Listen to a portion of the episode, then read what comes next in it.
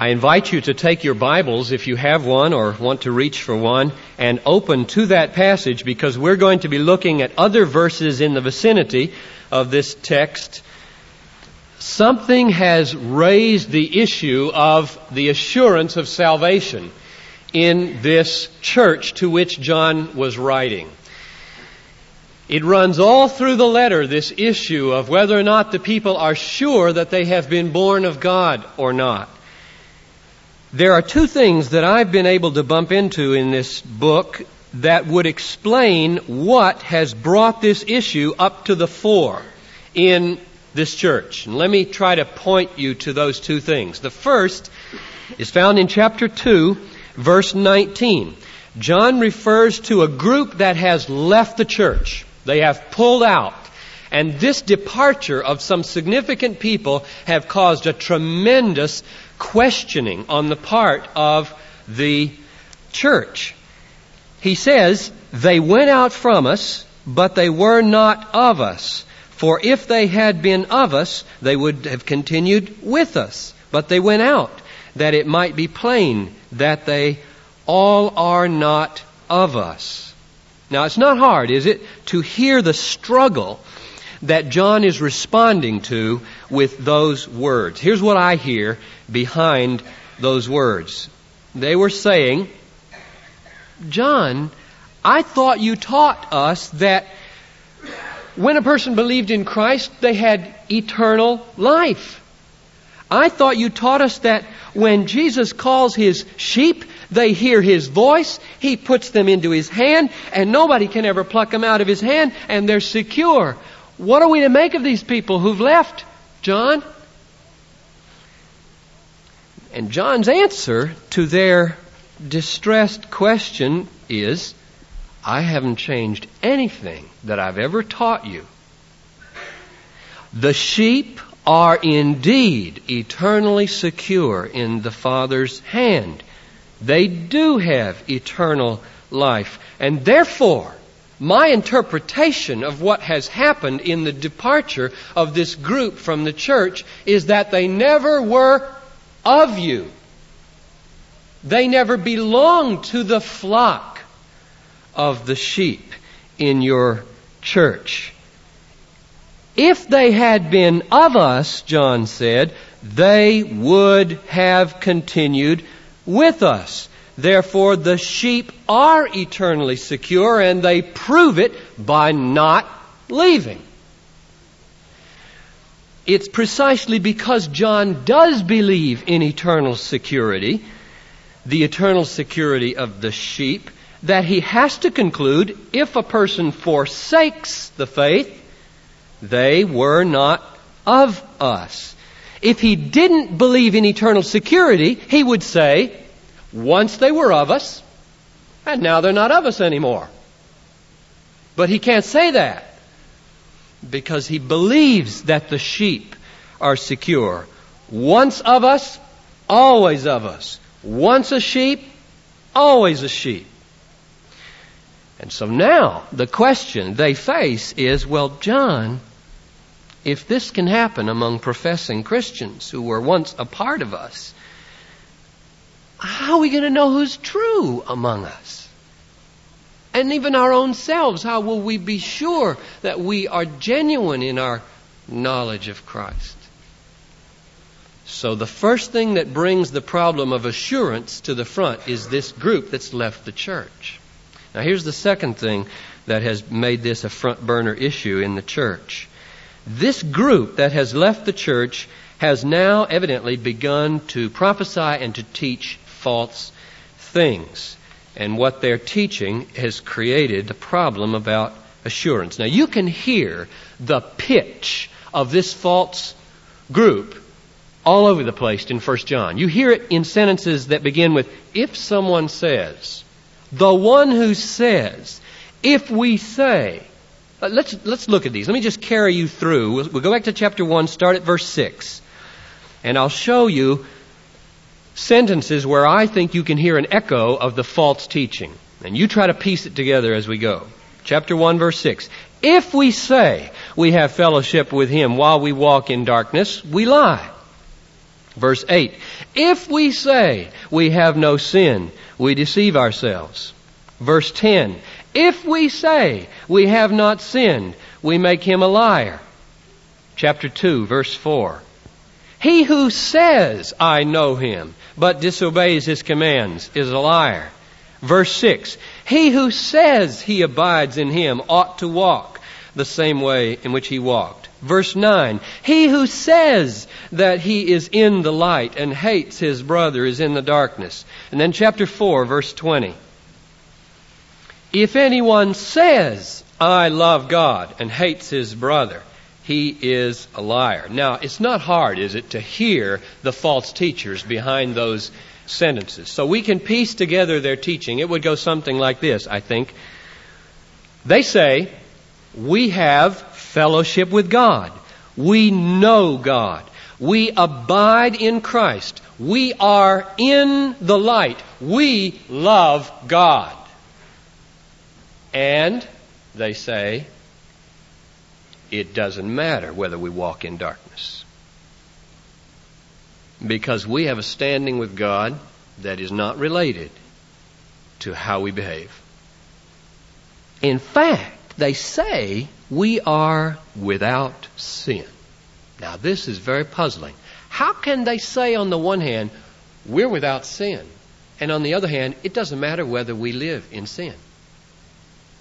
What, who are these people? What is going on here? I, I got a new insight into what makes these people tick from chapter 3, verse 7. Here, John comes out explicitly with a warning against what these people are teaching. He says, Little children, let no one deceive you. He who does righteousness is righteous. Now, when he says, beware of the deception, what is the deception behind his correction? If you were to take that correction of his and turn it into the deception, what would it be? Here's what I think it would be. I think they're saying, we have a righteous standing with God, and it doesn't matter whether we do righteousness or not. We are righteous before God, and it doesn't matter if we do righteousness. And John comes back at him in verse 7. If you are righteous, you'll do righteousness. Now I think we begin to see what is making these people tick. I think they know the doctrine of justification by faith from the Apostle Paul. They have heard the doctrine that teaches in Romans and Galatians through faith in Christ, though you're imperfect, you can be acquitted from all your sins, justified, stood before God in righteousness in Jesus Christ, faultless before the throne in Christ. But you know what people did in the early church with Paul's teaching? They twisted it all out of shape. For example, some said let us do evil that good may come. And Paul attacks that false teaching in Romans 3:8. Some said, "Let us sin that grace may abound." And Paul attacks that distortion in Romans 6:1. Some said, "Faith can justify a person whether that faith gives rise to good works or not." And James responds with his letter chapter 2, what does it profit a man, brethren, if a man says he has faith but has not works? Can his faith save him? No way, Jose. The distortion of the Pauline doctrine of justification by faith is being countered again and again and again. And here in 1 John, some of them who had heard this teaching say, Ooh, that's a nice teaching. I like that. And distorted it to mean you can be righteous even if you don't do righteousness. To which John writes his whole letter, especially chapter 3 verse 7, let no one deceive you. He who does righteousness is righteous. Nobody else is righteous. Now, let me clarify, lest you run off and distort what Piper says. He does not say that you become righteous by virtue of doing righteousness. He says people who have a righteous standing with God, who are righteous in Christ, do righteousness. If they say they have a standing in God as righteous and they live in unrighteousness, they lie. So the second reason why the issue of assurance is forced to the surface is that the false teachers are giving false assurance. They are teaching falsehood about assurance. And so John has to deal with the issue. And he takes it up in chapter 2, verses 3, 4, 5, and 6. That's our text for the morning. Let me try to show you how I think it's structured in three stages. Three stages to the argument. The first stage of the argument, which is given in verses 4 and 5, is the foundation, and it basically says this there is a necessary correlation between knowing Christ and obeying Christ a necessary result of knowing Christ is obeying Christ. He says, He who says, I know him, but disobeys his commandments is a liar, and the truth is not in him. But whoever keeps his word, in him truly love for God is perfected. So the foundational fact of this argument is people who know Christ obey Christ. Second stage in the argument Therefore, the way to have assurance that you know Christ is to obey Him. Assurance comes through obedience. Verse 3 By this we may be sure that we know Him if we keep His commandments. And verse 5 at the end says, By this we may be sure that we are in Him. This is assurance of salvation in Him. And then the third level of the argument is it follows that if it's necessary that knowing Christ gives rise to obedience, and obedience is the pathway to assurance, therefore, as verse 6 says, you ought to live like Jesus. The ought, the duty level, comes in verse 6. He who says he abides in him ought to walk in the same way in which he walked. So the argument is built on a firm theological fact. Knowing Christ must result in obedience to Christ. Second level, therefore, assurance comes through obedience. Therefore, third level, obey. Be like Jesus. Very simple. Nothing complicated about this argument. Let's look at it one piece at a time now. We'll spend almost all of our time on level one. Foundations are usually the most important thing and then briefly levels 2 and 3. First, verses 4 and 5. He who says, I know him, but disobeys his commandments is a liar. And the truth is not in him. But whoever keeps his word, in him truly love for God is perfected. I have two questions to pose to the apostle here. One, what do you mean, John, by knowing God or knowing Christ. And then, second, how, John, does knowing Christ necessarily result in obedience? I don't get the necessary connection.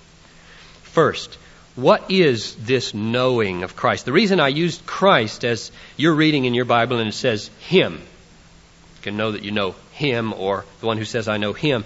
The last person mentioned in verse 2 was Christ, and that's why I'm assuming him refers back to Christ. But if it refers to God, no problem, because there are other texts in 1 John that talk about knowing God.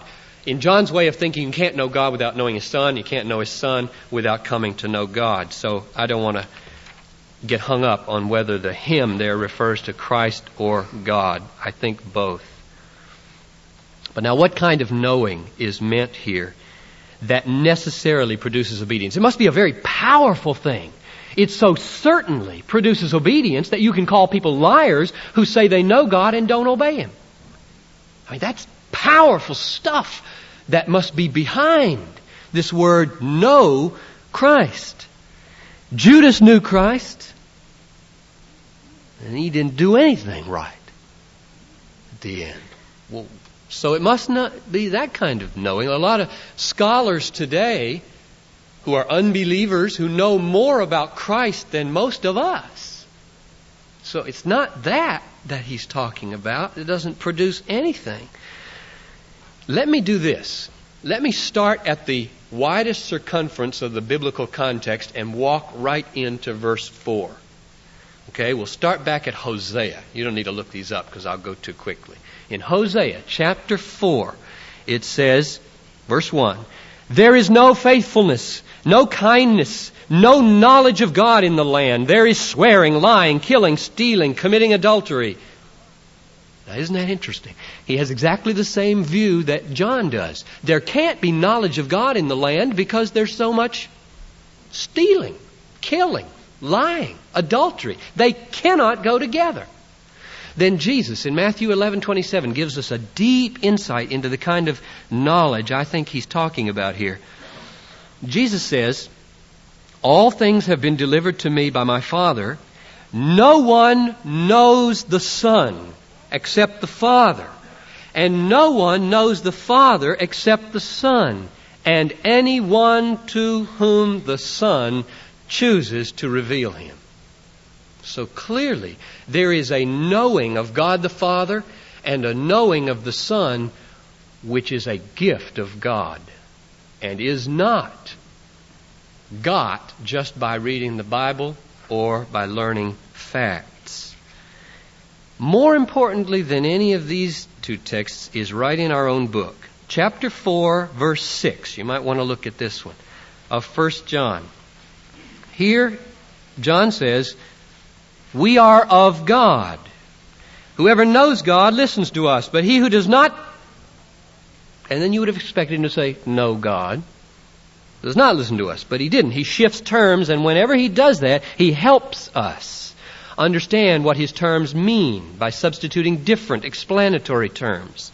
So it reads like this We are of God. Whoever knows God listens to us. He who does not or is not of God does not listen to us. And so the conclusion you draw from that verse is knowing God means being of God. That is, belonging to God, being of His character, of His nature, born of Him, belonging to Him. So knowing God means something very deep. If a soldier, for example, comes back from fighting in Vietnam, say, 10, 15 years ago, and uh, he says to the civilians who stayed behind, You don't know what war is like. What does he mean? He means there are kinds of knowing that that have to be experienced in order to have. Something has to go into you, has to hit you hard, or you just, it's just words. And I think that's the kind of knowing he means here. Something that isn't just on the surface that goes in. And the, I get that from the immediate context in verse 4 of, of 1 John 2. You notice? He doesn't know God, and it says the truth is not where? In Him. That's what it means to know and yet not to know. Your knowledge of God is all around you. It's in your head, it's in your traditions, it's in your forms, it's in your family, it's in your books. You carry it under your arms, you can quote it with your lips, but it isn't in you. The truth isn't in you. It hasn't hit like war when you're in it. And so, I think what he means by knowing God in verse 4 is that kind of experiential impact that you have when a reality bursts in your heart and makes itself felt and known at a level that changes you. So now the second question I have is how does knowing God like this necessarily result in obedience? Because that's the assumption. John's whole case hangs on the certainty that knowing God produces obedience. Now, I'm not sure that's clear to everybody, so let me try to get it real clear out of verse 4. If a person could know God and still live in disobedience, then he couldn't call this guy a liar. How does he know he's a liar? How can you know this guy's a liar if in fact sometimes knowing God produces obedience, sometimes knowing God doesn't produce obedience. And along comes a guy and says, I know God, and he disobeys, you can't draw any conclusions. But John drew a conclusion. He's a liar. The only way John can conclude he's a liar is if a necessary connection exists between knowing Christ and obeying Christ. So, how does this knowing guarantee obedience? The key verse for me in explaining this is chapter 4, verse 16, which you might want to look at. Chapter 4, verse 16. It says, So we know and believe. And I would substitute the word trust there, because that's what believe in biblical language means we know and believe the love or trust the love God has for us. God is love. Now notice the two words that he puts together. We know and trust the love of God. To know the love God has for you means you're going to trust it. John can't imagine anybody knowing the love of God and not trusting the love of God. All John can say to somebody who refuses to entrust himself to the love of God is, You don't know him. If you knew him, you'd trust him. Now, bring in this idea of commandments here. So, when God commands you to do something, and you ignore the commandment, or you go against the commandment, all John knows to say is, you treat God as though He's not a God of love. So you must not know Him. Here's the way it works. When somebody tells you to do something and you don't do it, why don't you do it? Here's the reason you don't do it. Because if you, you think you'll be happier if you don't do it. Right? That's the only reason people disobey God. Because when a commandment comes, they look at the commandment and what it involves, and then they look at disobedience and what it involves, and they say, This is going to be better. I'll be happier if I get out of this marriage. I'll be happier if I get money by lying on my tax returns. I'll be happier if I don't take time to teach my children and watch TV instead. And when you say that to God, you say, in effect, You don't love me. Because if you love me, you wouldn't tell me to do these things that are going to make me so unhappy. You see how knowing God as a God of love necessarily results in obeying God? If He loves you, and He's all wise and all powerful, and He tells you to do something, you can't get happier disobeying. You can't get happier disobeying. He's for you. That's what love means. So when you say, I'm going to disobey God, you say, in effect, He's not a God of love, and John says to you, You don't know Him.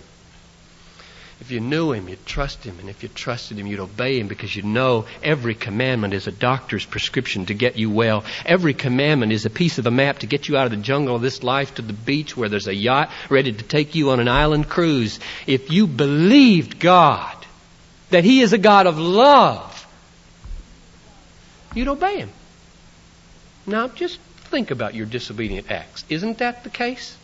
A lot of people in this room planning to disobey God this week. And I don't think there's one exception to the rule that your plan is based on your assumption that you'll be happier if you go that route. Which means you don't know God. Very plain. Easy enough for a child to understand. And isn't it ironic that today people say, if you know the love of God for you, you don't have to worry about going on in sin. And John says, if you know the love of God for you, you can't go on in sin. We are miles away from the apostolic teaching on faith and works today in the evangelical church. This book is an uncannily relevant book for our situation. So, the answer to our second question is that the way knowing God necessarily produces obedience is that the God we know is a God of love. And when a God of love gives you commandments, they are for your good. And when you reject them, you are saying, He's not for me. I can get happier by disobeying, and therefore you don't know Him as a God of love. It's those of you who were here last Sunday night will remember the parable of the pounds, and the master gives pounds to ten people, says, Trade with these till I come, and then he goes on a long journey. And they all trade and make a lot of money, except one guy. He wraps it up in a napkin, disobeys the command. The master comes back and says, Why'd you do that? And you remember the answer? I was afraid of you because you are a severe man. That's the reason everybody disobeys God we think his commands are severe. He's an exploiter. He's not for us. His ways will not produce happiness. And so we choose another way. We don't know him. We don't believe him. Which leads now then to the second level of our argument. The first level or the first stage is the foundation that there is a necessary connection between knowing Christ or God and obeying Christ. You cannot say that you know Him if you disobey Him. Second level, it follows as the night the day that therefore assurance is had through obedience. Verse 3 By this we may be sure, we may have assurance that we know Him if we keep his commandments. There is a sweet, sweet confidence that comes into the life of a person who is submissive to the will of God and pursues obedience rather than being recalcitrant and rebellious and resistant to the Bible and seeking your own private way. The professing Christian who neither meditates on the law of God nor keeps the law of God will live in turmoil of uncertainty. Or he will invent a theology to give him assurance in his sin. Just like the false prophets did in John's day, and like a whole movement of evangelical theology has done today. John writes this letter to overcome this uncertainty in the people's lives about their assurance of salvation. And he comes at it from two sides. We saw it last week. We'll see it again and again. The first way he comes at it is by saying, None of us is without sin. We have an advocate with the Father. He pleads his propitiation, not our per- perfection. Don't despair. And then he comes at it from the other side and says, if you walk in the light, you have the cleansing of Jesus. Do not sin. That's why I write to you. Walk as Jesus walked. If you say you have fellowship with Him and walk in darkness, you're a liar. If you say you know Him while you disobey His commandments, you're a liar. That's the second way He comes at it. So He's not teaching perfection, He's teaching a radical change of life. That obedience is imperative to give evidence of salvation. You see, for John, unlike so many, many people today, salvation is a real work of God in the heart, not just a standing in heaven. So many people have taken the doctrine of justification by faith and said that when you perform an act of faith, you are given a standing in heaven and you can live like the devil down here and it doesn't affect your standing. You can't find that anywhere in the New Testament, least of all in the epistle of 1 John. Salvation is a mighty work of God by the Holy Spirit, taking out a heart of stone, putting in a heart of flesh, writing the law on our hearts, causing us to walk in His statutes, bringing us to glory. It is a mighty work of God. It is not a game. It is not a polite fiction.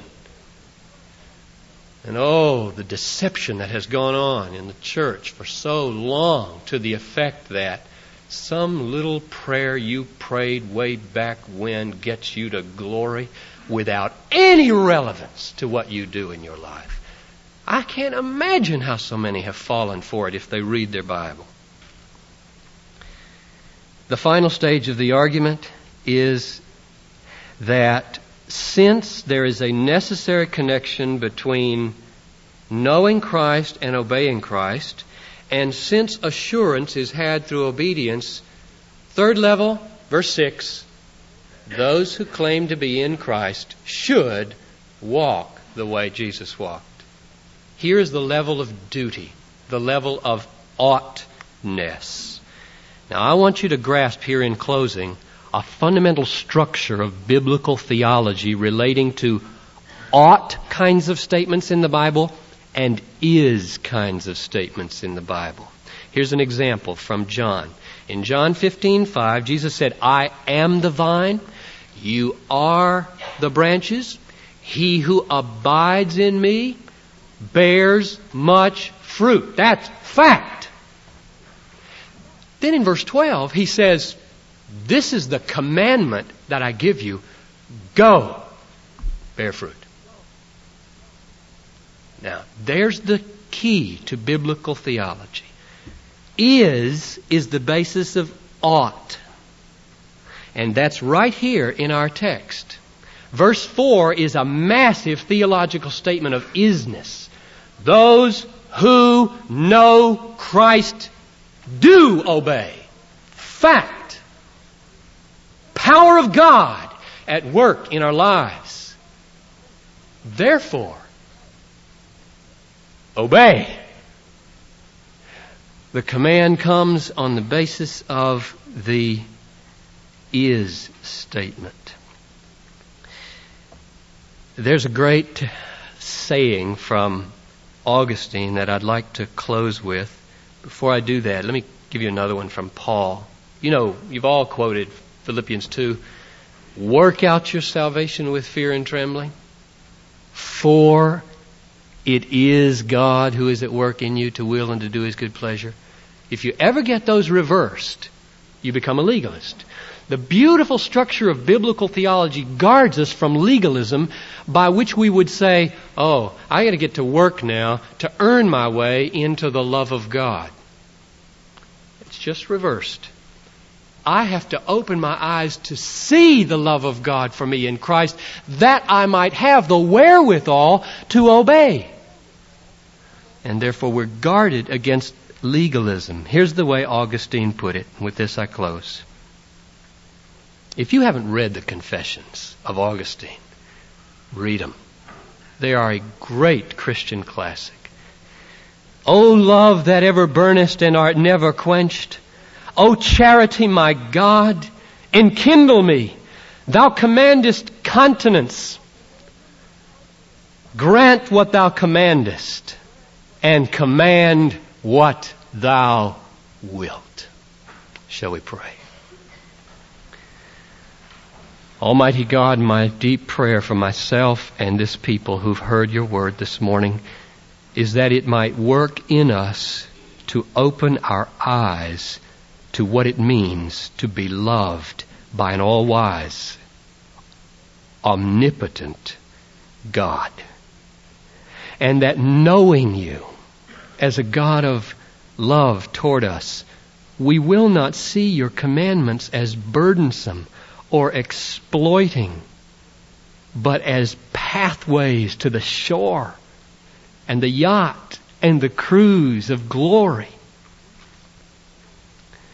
And that through obedience you might fill us with strong assurance, and that in assurance you might make us bold to bear witness to those who need to hear the gospel of the power of God in Christ. In His name we pray. Amen.